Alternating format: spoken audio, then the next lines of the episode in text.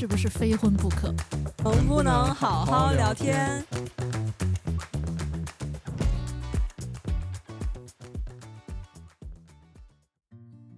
？Hello Hello，大家好，欢迎大家回来我们的节目，能不能好好聊天？我是豌豆，今天我们的话题是婚姻与爱情。这个话题最开始，实际上我们是很希望有已婚人士来参与的，但是考虑到他们的婚姻幸福、家庭美满，我们就收手了。所以今天除了我以外，来的两位嘉宾也都是单身，所以是三个单身人士来讨论这个话题。那我们我们先请两位嘉宾来跟大家打招呼。大家好，我是罐子。大家好，我是夏天，我又回来了。然后我没有想到回来录的第二期节目是这个主题。有一点惶恐，所以呢，就尝试着在过程当中跟大家一起讨论一下吧。感觉被强迫了，没有吧？我觉得他应该是很多话想讲。这个我觉得确实也是生活中大家可能经常会思考的问题。我们三个其实都是八五后、九零前，大概是这么一个年龄段。然后目前呢还都单身，像我们这个年龄段的人，可能还没结婚，所以说经常会思考这个爱情和婚姻的这个问题。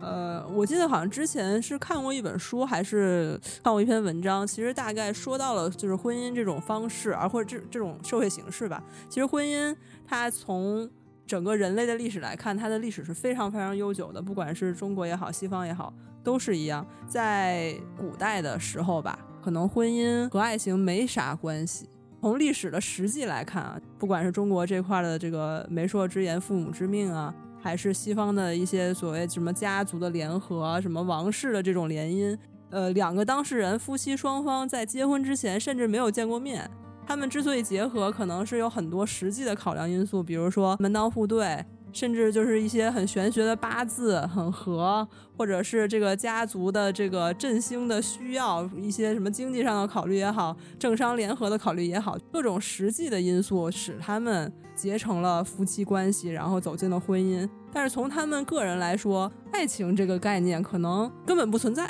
所以我觉得，可能到文艺复兴或者这个人本主义的这个整个的思潮起来以后，个人的感受是越来越重要了。然后，爱情对于婚姻的重要性就被强调了。所以，生活在所谓的新社会的这一代人就会觉得，呃，有爱情才应该有婚姻。所以，你是觉得实际上他以前他是没关系的，但是在。后来被赋予了关系，对，就是你如果单纯的从历史上去探讨这个问题，婚姻是否必须有爱情，其实是不必须的。就像豌豆说的，婚姻这个制度很久以前就有了，工业革命以后，家庭还有所谓的这个族群这个概念被淡化，因为每个人都可以有本事自己赚钱，自己养活自己，不需要靠着家族而活，你自己就可以活。所以在这个程度上，你个人才有这个权利违抗这个包办制婚姻，或者说这种。呃，联姻式的这种婚姻，我相信就是在最早之前，可能呃婚姻制度存在，就以前为什么没有爱情也有婚姻呢？它的基础是什么？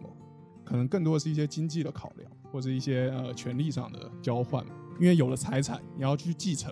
那怎么去继承？那婚姻然后生小孩这种方式就是一个很好的继承方式，可以保证你这个家族的延续性。然后可能到了越来越后面，经济不是那么重要以后，然后就变成是。子女会变得很重要，就你的小孩们，就谁来继承你，就你的这个传承还有这个使命感，一直到晚近现在才越来越变得是个人变得很重要，然后个人很重要的话，就变爱情变得很重要。所以我自己是觉得，爱情跟婚姻事实上，就即便到现在大家都这么觉得，它还是有关系，我还是觉得没什么关系。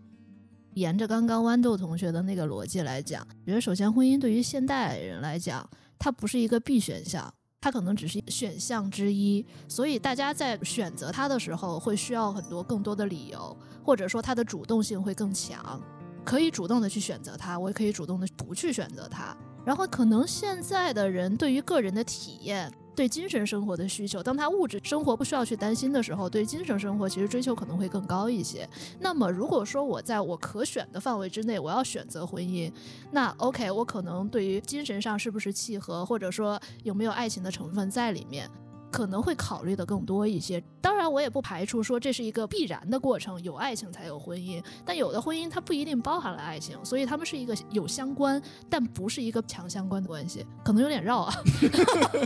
我我觉得大概我能明白，或者这么说，就有爱情的话，更愿意主动的去选择婚姻。但如果说是没有爱情选择婚姻，因为你选择婚姻有很多不同的因素嘛，嗯，但就是自然而然的，你不考虑其他的一个比较理想主义的状态的话，可能是有爱情的东西在里面的。当然，其他的一些可能性我们不能去否认它。就是爱情其实是走向婚姻的其中一个考量，然后可能每一个人他的那个比重不太一样。对，有的人可能就是百分之百的，就是我就是特别爱他，所以跟他结婚；有的人可能是我觉得他还可以，但是他其他的方面，比如说呃经济上的或者什么的，更就是很适合我，所以说我跟他走向婚姻。可能就是考量的这个比重比较不如果太一样百，分之零呢？就完全不爱呗。对对对对对，我能理解，就是说，对哎，我很爱，然后我们走向婚姻。我也能理解，就是说我有一点爱，但又有一点不太爱，然后我们走向婚姻。就我爱他的部分，但因为他不是那么的完美，可是我觉得，呃，因为什么其他原因，我觉得我还是可以跟他结婚。但如果是完全不爱，一点爱情的基础都没有，那你可能就要看一下你跟他结婚的理由是什么。你不爱他，你为什么一定要跟他结婚呢？没有我的意思是说，就这样子可以结婚吗？我觉得像这种很极端的状况，肯定是有可能出现的，是一个概率事件。百分之零的爱，嗯嗯。但是嗯他其他，比如说他是一个亿万富翁，然后可能有的人就说我可以啊，有什么不行的？只要你说服你自己的都可以啊啊。如果亿万富翁要跟你签婚前协议呢？你跟我结婚以后，呃，我的财产永远都是我的，还可以结吗？你是要问我我和夏天两个具体的对对对我们，还是说问有没有可能有人想结？当然就是你们的观点了，就有没有人想结也可以。那对于我来说，百分之零的爱是不可能结婚的。对，而且 是是这样啊，我在里边儿我听出了一种就是迫不得已的感觉。嗯嗯，我觉得，如果说就是你百分之零的爱，可能就取决于 OK，我我婚姻这件事情，我在里边儿我的主动权有多少。我觉得越占据主动权的人，越不可能去选择这样的婚姻，没有爱情的婚姻。那如果说我真的是迫不得已，我没有选择，那我也可能只能去参与这样。但是不管他是你刚刚提到的婚前协议也好，或者说是怎么样也好，那就看你为了什么要去做这样的一个决定。刚才听到一个就是主动选择，就是说如果有爱情，会愿意主动去选择婚姻。事实上，我自己是有一点不是特别明白这个事情，就是为什么爱情一定要主动去选择婚姻呢？从小到大的这种教育也好，这个整个社会的目前的这个社会的这个思潮也好吧，我们经常从小到大会听到很多的这种对爱情的描述，比如说不以结婚为目的的谈恋爱就是耍流氓，或者是我对你是认真的，我是想跟你走走进婚姻殿堂的，就是呃，我们受到的教育的感觉就是，如果一段爱情最终走向了婚姻，比如说两个人结婚了，那么这段爱情好像就算成功了，王子和公主快乐的生活在了一起。每一个童话故事结尾都是这样，就是从小可能我们脑子里的这个观念，可能就是如果是一段好的爱情，最后结婚了，好像就是开花结果了。如果两个人很相爱，但是最后没结婚，就会觉得哎呀好遗憾啊。什么兰因絮果啦，或者什么有缘无分啊，就这种好像不圆满，会有这种感觉。对，而且可能按照咱们生活的这样的一个，可能不管是传统也好，或者怎样也好，可能婚姻是人生的某一个嗯呃有标志性的一这样的一嗯个阶段，就像你上完小学你要上中学，上完中学你要上大学一样。但是现在慢慢的，可能会有的人会觉得说，婚姻只是一种生活方式而已。但是这样的一个观念，可能还是从人群上还是比较偏小众一些。嗯，在逐渐被大家接受，但是更主流的观点可能还是一个 OK，它是你人生中的某一个有标志性的阶段，没有一个我觉得必须不可的理由，只是说，毕竟大家都是社会性的动物嘛，可能周围更多的人会选择这样的方式。所以事实上，呃，应该这么说好了。为什么我们会觉得婚姻跟爱情有关系？是因为很多人都这么觉得。它之间关联在于大家这么觉得，彼此之间没有一个很逻辑性，或者说能够强硬绑在一起的这种关联性在里面。对，我觉得我刚才说到的，就是可能是一种社会思潮，比如说不管是历史的演进，这个整个经济环境、政治环境、社会环境的演进，会让人会有这种观念。然后观念当然是一个群体性的，会影响到很多人的。但是就是可能随着我们年龄的增长也好，就是会对婚姻这个制度、爱情这个这个现象的思考越来越多，然后慢慢的发现，哎，好像其实不是有有关的。但是这个是一个过程，就是有一个过程在。而不是一开始我就知道他们俩没关系，慢慢觉得有关系，而是相反的一个道路，有点像祛魅的那种感觉。是小时候大家都告诉你 们对有关系，对，就是比如说小时候都看到爸爸妈妈又觉得他们没关系，我没有说过这句话，仅限嘉宾观点哎，啊。我我妈会听的，好不好？妈妈，我没有，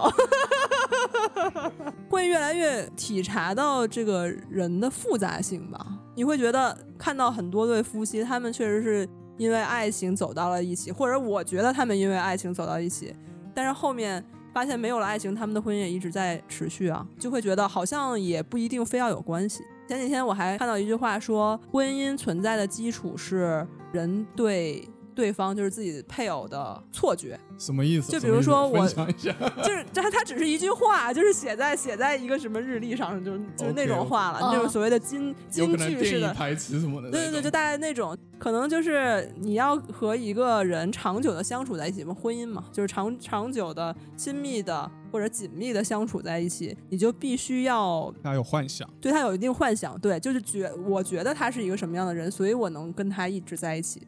但如果有一天我发现他其实根本就不是我想幻想的那个人，可能我就没办法跟他在一起了。但是就是我会保留一定的妥协的灰色的地带，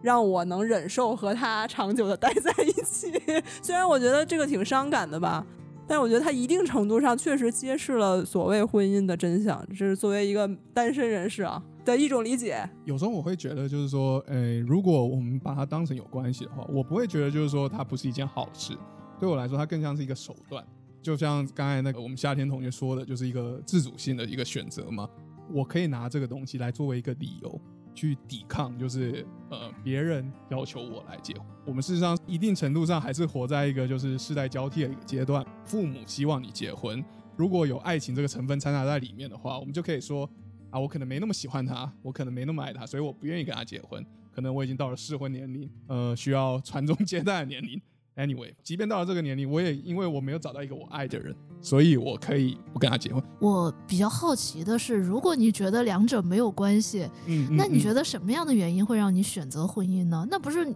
不选择就好了吗？呃，我觉得他对我来说，他就只是一个制度。除了我另外一半想要结婚以外，如果我另外一半说要结婚，我不会跟他说，我觉得婚姻跟爱情没有关系，所以我不结婚，不会发生这种事。就这件事情，我要先声明，广大男同胞又 又多了一个恐婚理由。我觉得爱情和婚姻无关，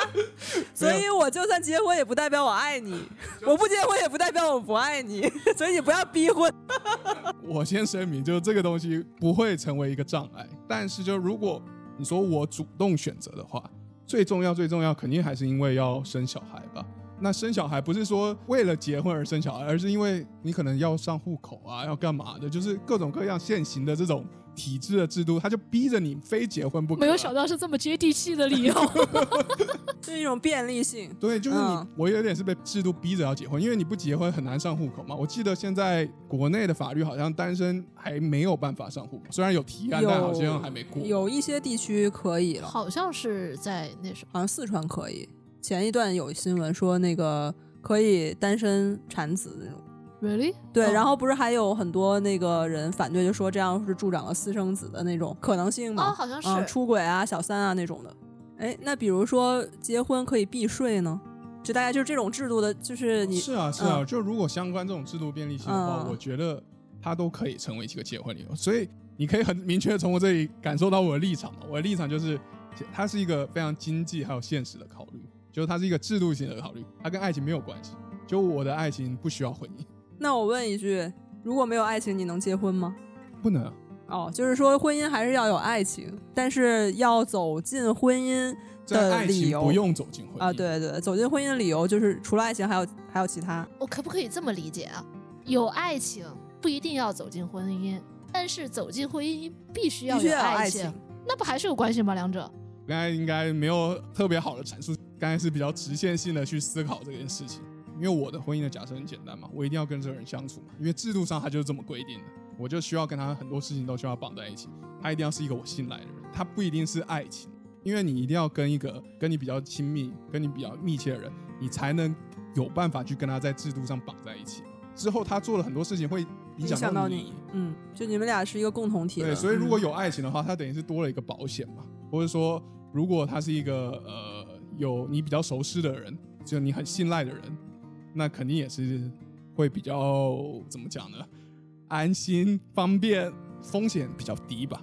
哦，这是一个非常理性的视角，感觉好实际啊。对，就可能女生是不是？当当然，我不知道其他女生啊，我感觉女生可能还是更感性的一个层面出发。反正现在，呃，我看到的网上对婚姻的理解也是越来越实际了。就比如说之前很红的说，这个我老公就是我睡在上铺的兄弟，这种相处方式是真啊，没有，就是 哦，不是真正就是意义上的是吗？脱口秀演员的那种段子，就哦说我跟我老公已经相处成了兄弟，或者是呃，经常在网上看到就是我的队友。所谓队友，其实就是配偶了，一起作战的关系，或者是我的搭子，生活搭子。比如说我一我们只是一起吃饭，一起 share 这个房子，大家这种就是大家的这个对另一半的这个感情好像越来越实际，就是变得很生活化，或者是没有没有那么感性了。或者我我觉得有可能大家不愿意去承认，还是大家慢慢的在接受这种可能感情在流逝的状态，我我也不太我也不知道，我因为我自己也是经历过这种阶段的，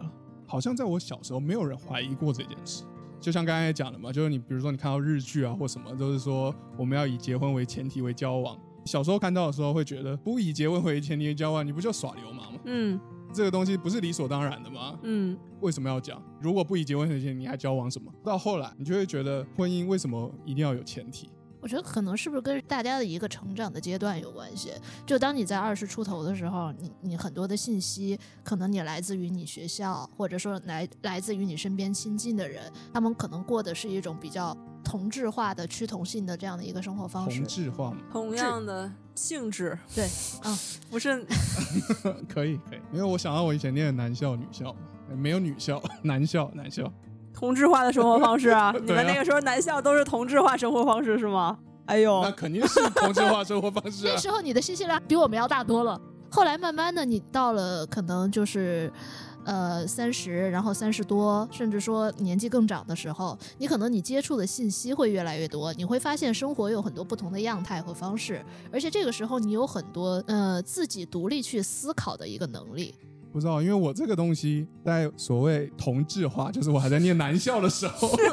你 就思考啦。对，就已经呃有过这种思考。因为我曾经因为宗教信仰关系吧，反而去参加了某些那个一个营队，就是叫做爱情营，他在教述你一些呃，啥啥爱爱情的观念，就是说正确的爱情观。爱情夏令营的感觉。对对对，你们中学就有这样的一些课程了吗？呃，不是课程，是宗教宗教活动办的教会的教会、啊对教会办的。他要传授你一些正确的爱情观啊，然后告诉你爱情是什么。因为那时候大家都是青春期嘛，嗯，对他就是在那个时候去让你上这个课，其实我还挺好奇，就是宗教对于这个婚姻和爱情的那个，他们是强关联，就是说哦爱情跟婚姻是几乎是只有真爱才会走向婚姻。会不会有就是如果说你走向了婚姻之后，就要一一直就是维持啊，对啊，所以他们是非常反对离婚的嘛。离婚甚至在某种程度上都是一种犯罪。可事实上，我那时候去参加这个营队的时候，我必须要说了，我并不是一个特别受大家喜欢的人物。你的笑也掩饰不了你，你现在也是这样的一个人。来，罐子同学，请展开讲讲你是怎么受到了大家的没有，反正就是大家在讨论因为爱走向婚姻啊，然后还有相关的这个东西的时候，我就是一直提出一个问题：为什么爱情一定要走到婚姻里？婚姻到底能代表什么？它能证明什么？除了你们讲的以外，真爱一定要走向婚姻，婚姻是真爱。就除了你们的这个 statement 以外，你能够举出任何比较实际的例子吗？让我能够理解，就真心诚意的理解婚姻跟爱情有关的这件事。因为我一直在那个营队里面的时候，我也就一直没办法去体会到，就他们讲半天，他们甚至感动到哭了。但我是坐在旁边就是发呆，然后看着他们，然后我也是一直在问，他们也没有给过我答案，永远都是绕回去的嘛，就是说你一定要走进去。他们的观点很简单，就是你有爱，你就要结婚，然后你结婚是因为你有爱，非常就是闭环的这不可证。不可证伪的对对那种。对对对嗯那可是冠子同学，我听就我感觉你想要理解的不是爱情和婚姻一定要捆绑在一起，而是为什么要选择婚姻这件事情。为什么要选择婚姻？我刚才已经讲了，那时候我的观点跟现在差不多。为了要生小孩，制度性的社会制度，还有你的一些，比如说夫妻啊，你在小孩在填这个父母啊，然后反正各种各样原因的时候，你是夫妻，你的孩子才会得到很多的照顾嘛。因为我自己是觉得婚姻保障不了爱情嘛。很多人之所以婚姻会破裂，很大程度事实上就是因为他们把婚姻当成保障爱情的一个东西，或者说把它当成一个爱情的一个证明。最终破裂就是因为他们发现婚姻并不能保障到爱情，就是爱情已经没有了，所以他们离婚。对我是这个观点啊，不是会看到很多那种联姻，然后就是说，哎，两个人明明互相不爱啊，然后就还是在一起。电视剧里面演的会显得很可怕，可事实上我觉得现实中好像不应该这么可怕吧？会不会就是不是一个保障？它可能就是你，嗯，呃就是爱情到某一个阶段，你当下那个阶段的一个 commitment。有的人，比如说有爱情，他不是百分之百一定要走向婚姻，只是说有的人可能在当下为了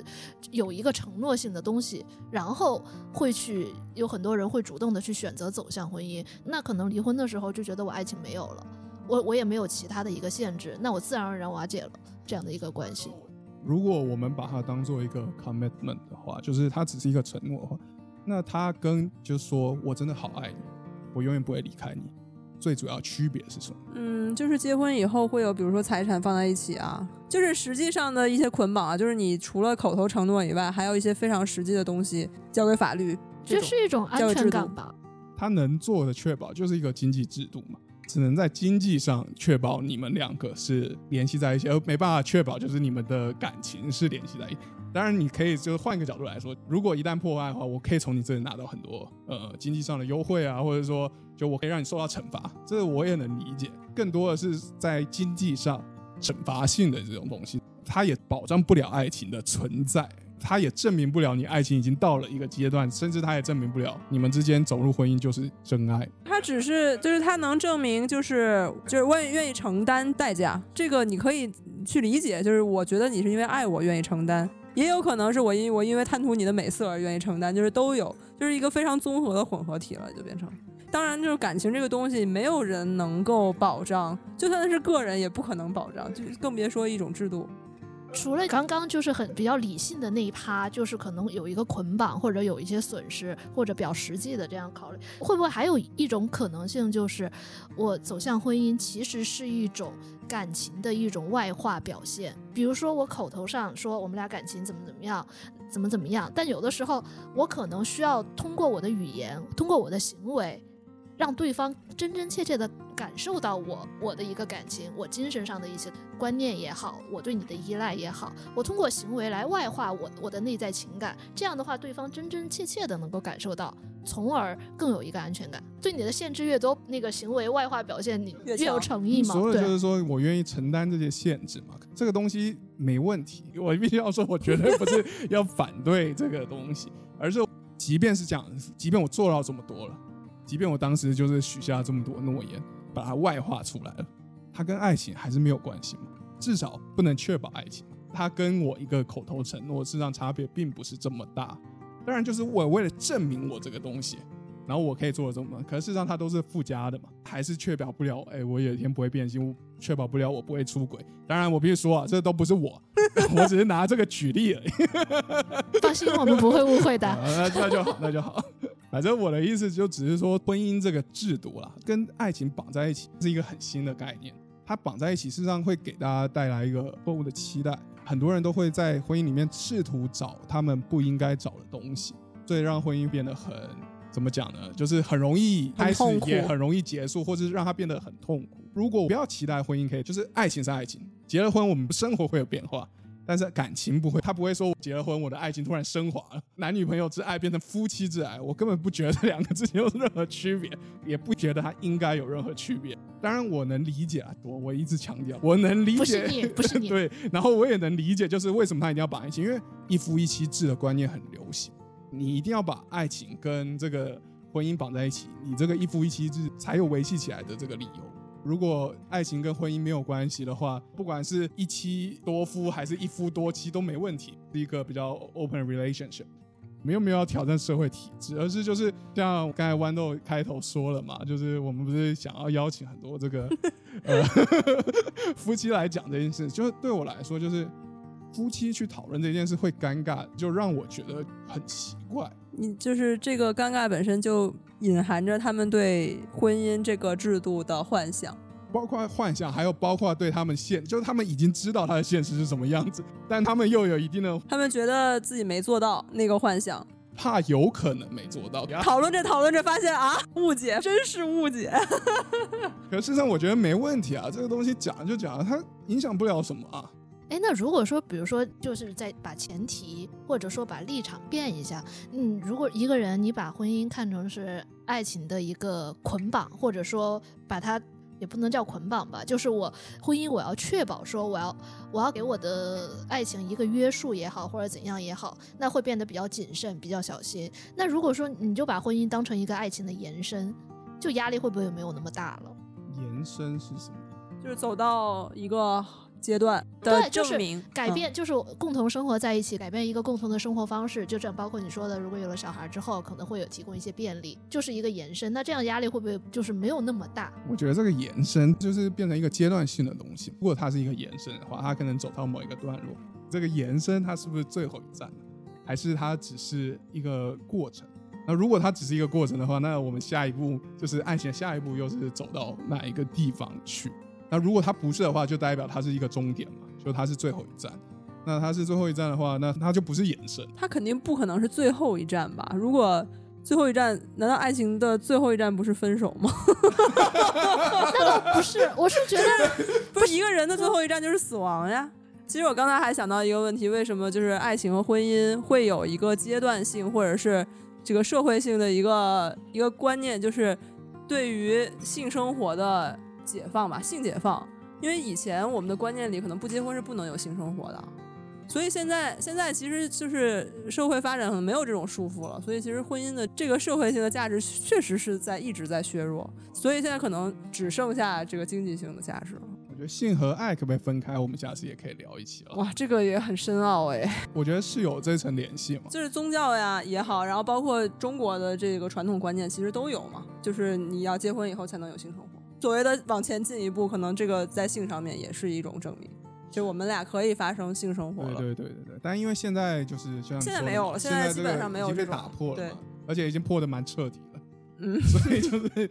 感觉这这一层这个，我觉得那时候我去参加这个所谓爱情，他们很重要的一个点，然后又没办法讲，实际上有一个也是这个，可是事实上我那时候也问他们，可现在谁还遵守？那如果我已经打破了呢？就是说如果我不受这个束缚，那我还有理由吗？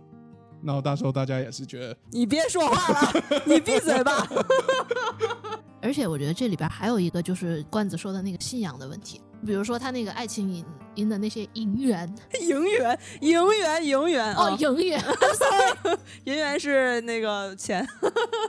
银元怎么了？对，就他们可能会把这个就是婚姻会因为信仰的关系，就是我选择了之后我不可以再反悔，所以相对来说会比较的谨慎。就我需要做到，也不能说万无一失吧，我至少有一个百分之八九十。他们就是在宗教的这种环境里边，你要进入婚姻，真的是一个很强的承诺了，因为就等于说你这辈子不会变，是吧？就是因为你，因为对于他们来说，离婚是不太能接受的嘛，所以说这种承诺可能确实是对于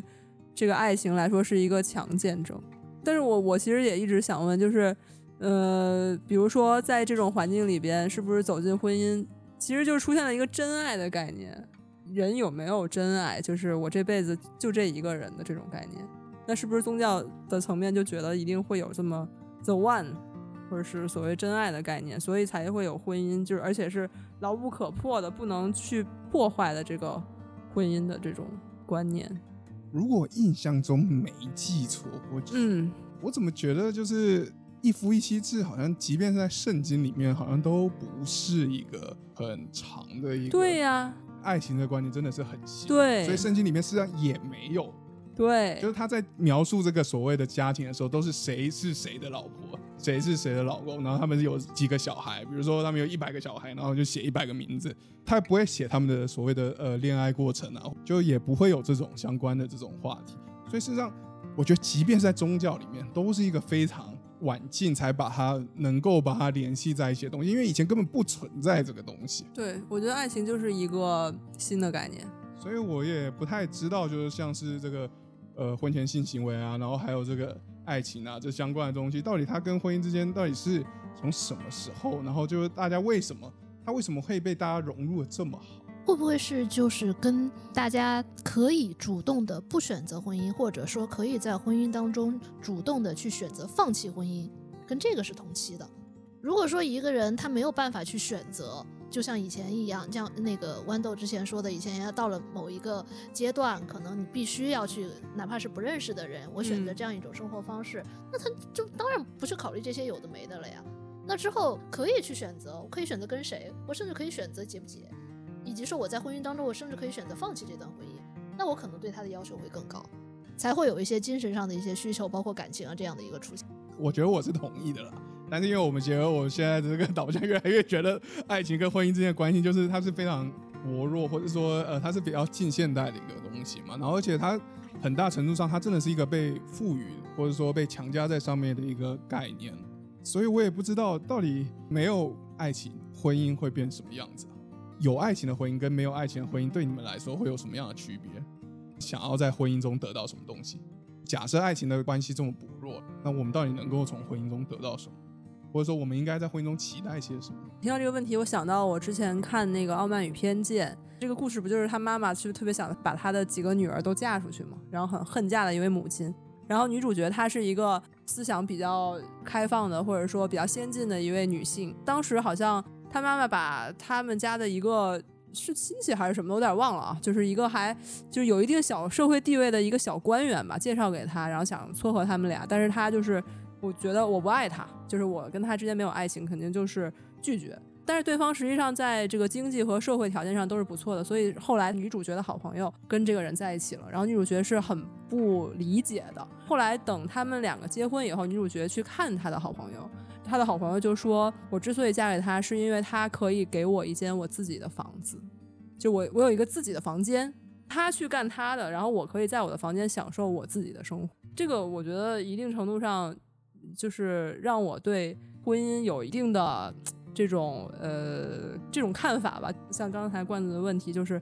没有爱情的婚姻，我觉得可能大家就是在经济上的一个联合，然后各干各的。”我去做我想做的事儿，你去做你想做的事儿。当然，我们可能有一个共同目标，比如说我们的生活更好一点，赚更多的钱。大家就像一个事业上的合伙人一样，把我们的家经营起来。这个可能就是一个很事业型的一个家庭，相对爱情没那么多的一个状态。然后有爱情的话，我觉得反而可能烦恼会更多。哦，我也觉得，对，就是我对你说的幻想，对啊，我对我需要对他有误解，就是我会觉得啊，我我会要说服自己啊，他其实是我想的那样，他是一个很上进的人，他是一个对我很好的人，但是现实和幻想总会有落差的，当这种落差出现的时候，就会很伤心很难过，反而可能没有那种纯搞事业的婚姻这么纯粹，或者是这么。这么有动力吧，就是这么这么稳定 了，结构没有那么稳定，对结构比较稳定，真的就是要掺杂很多个人感情的话，是啊是啊是啊，我完全同意。So sad，没有，因为我真的觉得婚姻的制度设计出来就是为了保障事业型的婚，事业型的家庭。第一次听到这样的词，嗯不明觉厉。我也是不明，我也是第一次听到，但我觉得挺有道理。因为我真的觉得，就是你要靠一个制度性的东西去保证一个精神层面的东西，就是一个有形的东西保证一个无形的东西，本来就是你怎么可能做到啊？除非有一天你真的能无时无刻侦测他的脑电波，他一出轨就电他一下，他出一个，他一对谁产生了什么幻想就电他。电他，你是杨永信吗？你就电，给他套一个什么环一样的这种东西，就在脑脑子里面。巴甫诺夫实验狗看到老婆，看到法丁的妻子就流口水，然后看到外面就会产生那种恶心的感觉。流口水不是挺好的吗？不是，我都看到法丁的妻子就流口水啊。对啊，然后看到就是其他外面的人或者法 非法定的伴侣，然后你就会觉得啊。对对，如果有一天能做到这个，我真的觉得那婚姻跟爱情就是非常强的关联嘛。就如果你真的能够植入，就大家都机器人了呀，你的植入程序 了，没有嘛？就是你自愿接受这个植入啊，你可以拍一集黑镜，感觉这个感觉挺适合拍黑镜的。我觉得好像也是蛮蛮 make sense 的。就如我 我不想学，不要不要不要，我不想有一个人看到我流口水。我很好奇这个实验。不然的话，现在这个爱情的家庭，它纯粹就充满了幻想。那那么多的局域，那么多的不满，就是我反而觉得结了婚，爱情破灭的人更比较多吧。嗯，对啊，因为距离更近了，摩擦更多了。就是我如果自己观察我自己的呃父亲母亲的话，但是他们结了婚，结了三十年、四十年、五十年、六十年，绝对不可能是靠爱情在维系的。如果说婚姻的话是两个人的一个互补，那么如果说这个互补只是一个物质层面的。或者说就非精神层面的，可能更容易做出一个走进婚姻的一个决定，而且这个婚姻更不容易破裂，因为所有我都考虑清楚了，都是看得见摸得着的。那如果说我是一个精神层面的互补，那就意味着一方面要么就是物质的互补，我已经不太 care 了，就是我可能或者说即使我 care，但是我精神层面我会更看重。那这样的话更害怕失去，可能你走进婚姻需要一个冲动，你有一个画像在那儿，因为我。不能为我未来的一个不确定性做一个保证，对于未来的变数，我不知道自己能不能承担，所以反而会更加谨慎的去选择婚姻这这件事情。而且一旦选择了，可能抛开理性的一个判断之外，还会有一个冲动、冲动性当下的一个冲动性的情绪感情在这里。那是不是之后一旦我幻想破灭了，或者说不是我想象中的那个样子，我就会选择离开，或者说我会后悔？没错，反而反过来。那个电视剧不是经常会有那种先先结婚后谈恋爱的那一种吗？那种感觉好像都是比较美好的结局嘛。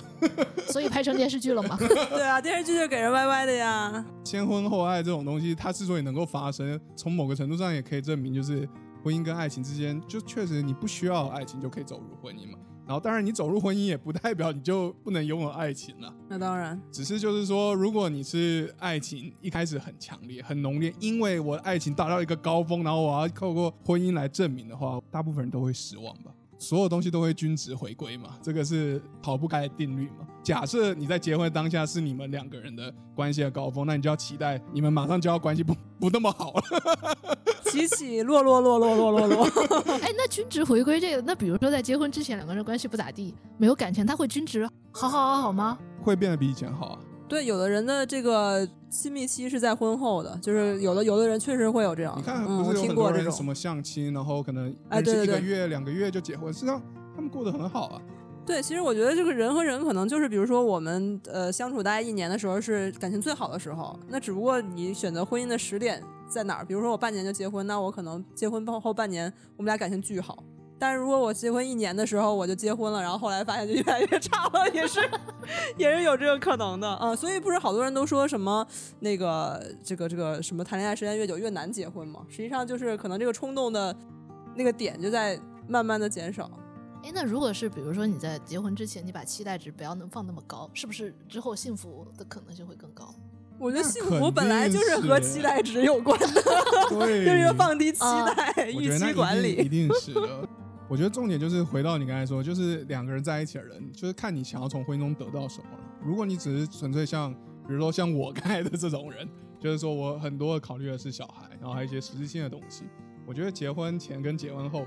不会影响我的爱情，至少不会影响我对这个人的感情。我不会因为说说，哎，我结婚以后，然后我觉得我们应该进入一个新的阶段，我觉得他应该更爱我，然后让爱来很猛烈。然后我，你是海海燕，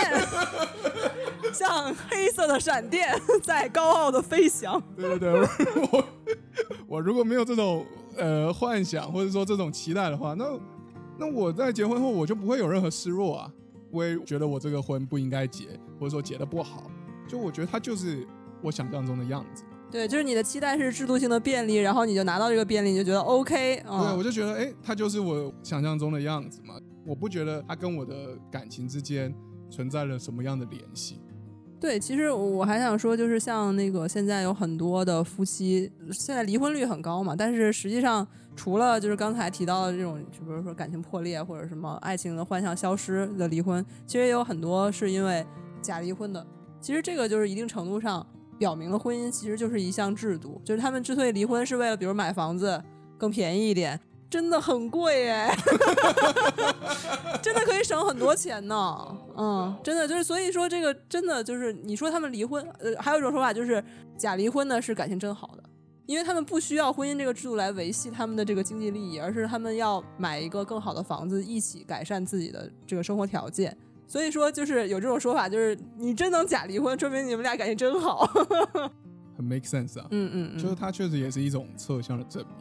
所以感觉大家都是被我说服了嘛，就是真 不想承认。结婚跟真爱之间是没有这种这么必然关系。事实上，本来真爱这个概念就是就不说了，就是它、嗯它本来就是一个很奇怪的概念嘛。因为如果就是宗教里面宣传，经常宣传，假设真的存在一个宗教，哎，真爱，然后因你因为真爱去结婚的话，那根本就不可能存在离婚这件事。不然的话，那还有什么真爱、啊？对，如果有真爱，你就你就不应该，这个爱应该一直存在的。对对啊，所以他们很反对离婚。我觉得某个程度上有一点，就是因为他们是这种呃因果，自我循环式的论证。对他就是因为他利用这种循环式的论证，所以他就既要反对离婚，又要鼓励结婚，纯粹就是因为他们把真爱放在里面嘛。所以过去可能被逼的，就是啊，这这又是另外一个，我觉得我突然想到了，就是嗯因为以前的话，就是我们被逼着，不是我们了，就是以前的人被逼着结婚，可能是因为呃家庭的关系，然后或者说呃父母的要求啊，或者说你年龄的要求，或者经济上的要求这种东西，因为这些东西你被逼着要结婚，传承嘛，一个社会性关系的问题。那现在的话，会不会反过来会有一种，就是真爱给你一种压力，强迫你、推逼着你要去结婚，就是好像你没有结婚，就代表你们的，就是有一个人他跟你谈了很久恋爱，但是他不愿意娶你，就是因为他不够爱你。会不会有这种，就是反而就是被倒逼，真爱来倒逼你，或者说爱情来倒逼你走入婚姻的这种感觉？对啊，就是像刚才说的，觉得婚姻是爱情的一种证明，所以逼你结婚啊。我觉得如果是逼着你结，然后呢，他也不是真的就是讲话，就是说逼着你，而是就是我不知道女生之间怎么聊天啊，反正我假装啊，就是假设就闺蜜之间聊天，到有两个人谈恋爱谈了可能五六年了，那个女生可能就是比如说她想结婚，但那个男生就一直不想结婚，然后她闺蜜可能就会跟她说，她不结婚就是因为她就是在呃玩弄你的感情，这种男人就是你还是赶快离开他好一点啊，或什么之类这种。不是两个人互相之间啦，而是整个社会给你一种氛围，有爱情，所以你们要结婚；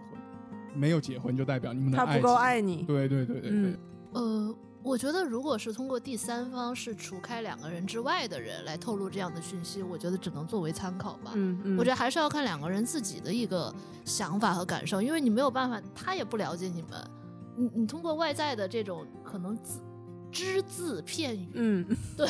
或者说就他对你们的了解得出的这样的一个参考意见，而来影响两个人之间的一个重大决策，我觉得不太但是呃，我觉得确实会有。我我又记得我之前看过一个电影，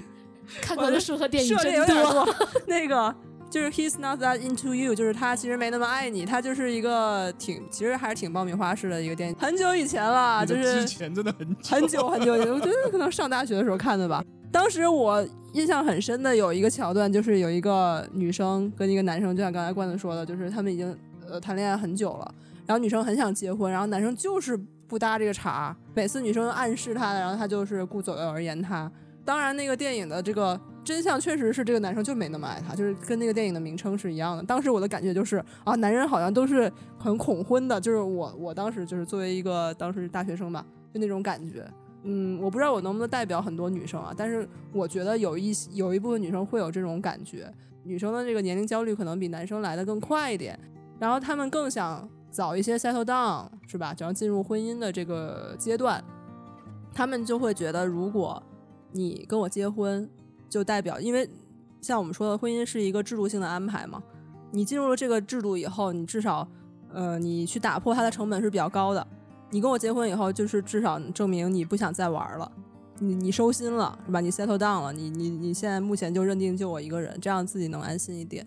会有这种心态。其实我感觉周围还是有一些女生是是这样的，反正她能够作为一个真爱，不一定真爱吧，就是呃爱情的保障，或者是你你不会短时间内不会招惹其他人的保障，她为 你破坏他，让带来代价比较价。对对，段子我就突然就很好奇，刚刚我们其实可能大家不约而同的都假设的场景都是，如果女生想结婚了，然后男生然后就不太同意搭不搭这事儿。反过来，嗯如果男生出现这样的情况，那女的不接这茬儿的话，嗯，会有什么样的一个？之前好像遇到这样的 case，真的不太有遇到。我倒是听说有，但是不是很熟的那种，不知道人家到底是怎么回事儿。您说呃，男生想结婚，女生，对，然然后女生不搭这茬儿，就是把这个角色也有可能不太爱他呀。就是觉得自己还可能找到更好的啊。我觉得还是因为社会现在就是有个这个氛围嘛，大家普遍有一个共识，呃，你的爱情到了一个阶段，你就得结婚，就是结婚姻是爱情的某一个证明，所以我们会很自然的联想到他不跟你结婚，那是因为他不爱你。对事出反常必有妖嘛，嗯，那就是他既然不愿意跟你结婚，那肯定是就是因为他不爱你。可事实上有可能确实他觉得没必要。如果他今天像是我们这样三个人开诚布公的这样跟你讲的话，我个人是觉得，反正你也听到了嘛，就我不能代表任何人，但我觉得我自己是可以接受的。只要能够这样跟我讲，他觉得婚姻代表是一个什么样的东西，然后他觉得这个东西跟爱情没有没有很必然关系，那他觉得他现在还不想要生小孩，他也觉得没必要要结婚，或者哪一天甚至就是说连生小孩都不一定要透过婚姻来维持这个一定比较完整的制度的时候，有可能他也不需要有一个婚姻嘛。但是这个很难，因为从政府管理的角度来说，肯定是有这个制度作为一个家庭来管理，就是每一个单位以家庭为单位是比以个人为单位更好管理的嘛。所以这个要改是不太可能的啦。所以的话，就是如果他没有想要生孩子，他跟我说他不想结婚，那即便说真的，我有点没办法想象，就是 我为什么一定要 结婚呢？所以不是，或者或者你身边的身边的那种男性 case 啊，我我没遇过，说真的，我是真的没遇过，就是呃男生特别想要结婚，但是女生不想结。但反过来的，我也没有那么常遇到，身边也不太有那么多，就是女生很想结婚，但男生不想结的。觉得我基本遇到都是有一方提出来想要结婚以后，大部分人只要经济条件到了一定程度，就你不是说两个都是学生，那当然就是不可能嘛。可是如果就是说你在工作已经有了一定的经济条件，然后年龄也到了，我觉得大部分我我还没遇过不结的啊，当然结了以后有没有分开 那是另说了，但是就是我没有遇过不结，因为从某个程度上来说，现在离婚那么方便，结就结了呗。对啊，我觉得很多人都是这么想的。光是我们自己身边应该就蛮多，就是结了又离，离了又结的，嗯就是已经经历过这个过程的，人生领先我们好几步的人，已经、已经已经有不少了嘛。所以我不知道他对他们来说是不是啦，就是呃，他们是不是因为把婚姻当成那个爱情的证明，所以才会有这种呃结了又离，就是觉得两个人感情破裂了，那我就觉得我应该跟你离婚。我不知道是不是因为这个原因，所以现在离婚率才这么高了。变得就那么容易离婚。真爱促使大家结婚，但真爱也促使大家离婚。哎，那我还有一个问题，就是对于罐子来说，又其实问我吗？为什么？因为你的观点，你你一直说你什么说服了我们，好不好？所以我们一定要问你问题啊好。我接受。对啊，呃，就是对于罐子来说，婚姻只是一个制度性安排，对不对？就是跟爱情没关系。那么，比如说你进入婚姻以后，离婚的理由会是什么？信仰会不会不允许他做这就是？如果就是如果抛开信仰这这这件事呢？第一个，另外一半家暴我嘛；第二个，另外一半什么？精神虐待我。怎么你都是受害者啊？什么鬼？你就啊这么纯良是吧？好好好，那我主动想要离婚的理由，对，我想想看哦。可是这两个我也是主动哎，好好好好好，除了除了那两个，除了就是我的你受到迫害，对对对，以外除了我精神和肉体上的这个双双损失以外，我想想看，当然前提还要是孩子已经上完户口了。啊，对，就是你的制度性的可能都基本上享受过了，你也有孩子了，孩子也大了，也高考了，什么东西都没有了。离婚的理由会是什么呢？如果有可能的话，比如说你们没有爱情了，你会离婚吗？没有爱情，我不会离婚了。哇哦，但是如果我们没有爱情了，但是他开始了一段新的爱情，我会离婚了。哦，就是出轨了，或者你出轨了，对我，我不会，我 我我，我我绝对不会那个因为出轨而离婚了。我不你只会出出轨，但不会离婚。不要乱讲，好吧？我觉得如果广大男性同胞听到这一段，可能汗毛都竖起来了。这种高度假设性的问题就不要。本来就我们今天都是一直在讨论假设呀，终于知道为什么已婚人士不来参加这个局了。确实有点太犀利了。主动离婚的这个情况，我觉得一定是两个人没有办法在同一个地方生一起生活，对，当然就如果他可以接受两个人分开，分得很远生活，分居，对这个我也 OK 嘛。反正他想离，我愿意离婚的理由就不是不说我主动离婚，对方想离，我一定是 OK 的。感情有没有破灭或干嘛的话，我个人觉得这个不是一个参考的。就它不是很重要。感情如果还在，我觉得我也可以离。就像刚才说的嘛，买房子啊这种东西，就哦感情即使还在，我也可以离婚。那感情不在了，那对方想离，我可以离；那对方 不想离我也可以不离。就是因为就像我说嘛，它就是一个制度性的东西，除非我需要跟别人享受 这种制度性的理由嘛，嗯就说我可能要需要去外面呃开枝散叶啊，然后 刚才有人说自己不会出轨，不是我刚才自己说这是一个假设性的问题好吗？我也没有出轨，我是说我要你要跟别人开枝散叶。结束这段关系，然后去开枝散叶，好不好？所以其实就是，如果说就按照你刚刚那个逻辑啊，但是如果说没有感情了，你还在一段婚姻关系当中，你其实是可以接受他的任何形态的，不管是一个丧偶式的婚姻形态，还是说是双方已经非常的冷，就是冷战式的，就怎么样你你都 OK。如果对方提出离婚，你才会离婚。冷战式就是我刚才 说了嘛，就是精神上的，就是他不能虐待我了。冷战只是不搭理你啊，又没虐待你。一个人就是你跟他讲什么，然后他都没反应，肯定还是会有那种被会受虐待对啊，会受内伤嘛。就是这种就是呃感情破裂，我觉得没关系，应该不能说感情破裂了，因为感情破裂可能就会有一点反目成仇，而是说感情变淡了，就是大家就是诶觉得好像有你在没你在，可能没那么差。没什么差别，你们可能就只是生活在同一个屋檐下室友，而不是就是真的有很紧密关系的人。可能睡觉你们要分房睡，然后呃出去玩，可能比如说你们要租不同的房间啊，实际上这是同一件事。然后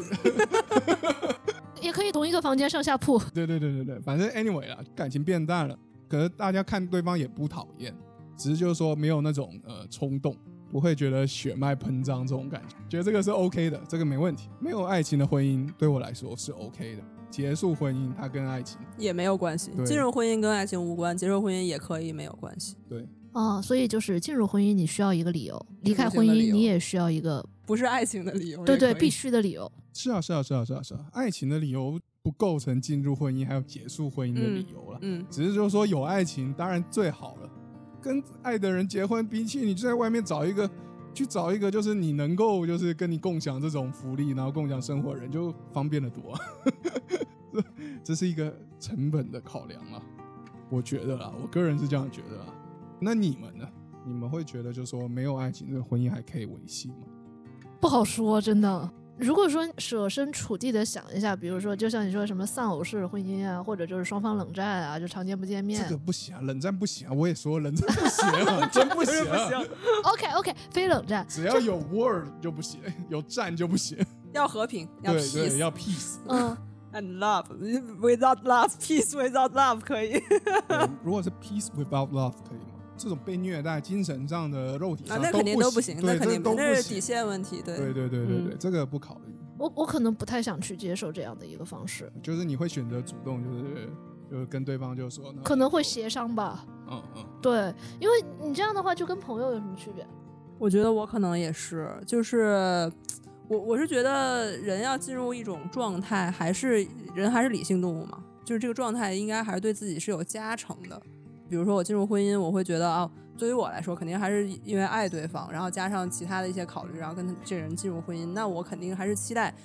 我可以跟一个我爱的人一直生活下去。我认为这种状态是能带给我幸福的吧。那如果比如说之后不爱了，我跟这个人每天就是在家，这个就不能说形同陌路，但是就是感觉没啥意思。那跟我一个人生活有什么区别？我一个人生活还更自由，我可以享受我自己的生活。比如我晚上想几点回家，几点回家，没有人会叨叨我。想去干什么？我想去旅游，自己背着包我就走了，不用跟他商量，因为我肯定我因为我不爱他，我可能我也不想跟他一起出门什么的。我觉得如果是这已经没有爱情存在的话，那啊好像也没什么意思了，就是有这种感觉。当然，你如果掺杂了很多，就到时候一些什么怎么分财产啊，还有孩子的成长的考虑什么的，那就太复杂了。就如果当如果只是很单纯的设想，比如说我们都是还没有孩子或者是什么，就就大对，就一个比较纯粹的一个理想状态下的单一场景的话，对，就是比如说我我觉得我一个人过得更好的时候，可能我就会选择离婚。如果有自己的追求，那当然就是更方便嘛，对没有这个束缚更方便。对但因为这有可能，比如说到了一定的年纪，实际上无欲无求了，啊，啊，对，那那个时候就就算了，就放着在那边。对也无所谓，可能我 我自己也没有什么想干的事儿，看着对方不干事，我自己也不干事，多完美啊！两个人就躺在那儿。什么 唯有敬亭山，相看两不厌。其实一开始的时候，我们对于这个话题都没有什么信心，除了罐子以外？我和夏天对于聊这个话题没有什么信心，因为毕竟我们都单身，然后对于婚姻感觉都是停留在想象的层面。但是我觉得今天聊完了以后，呃，对我个人还是有挺多的启发的。我想就是虽然爱情是一个很晚近的观念，但是爱情还是一个特别美好的东西，我们还是应该去享受爱情。但是呢，婚姻就是作为一种制度，可能不能对它有过多的奢望吧。啊，所以最后也希望大家都能收获美好的爱情和理想的婚姻吧。那我们跟大家说拜拜吧，拜，拜拜拜拜拜，欢迎关注我们的节目，能不能好好聊天？拜拜。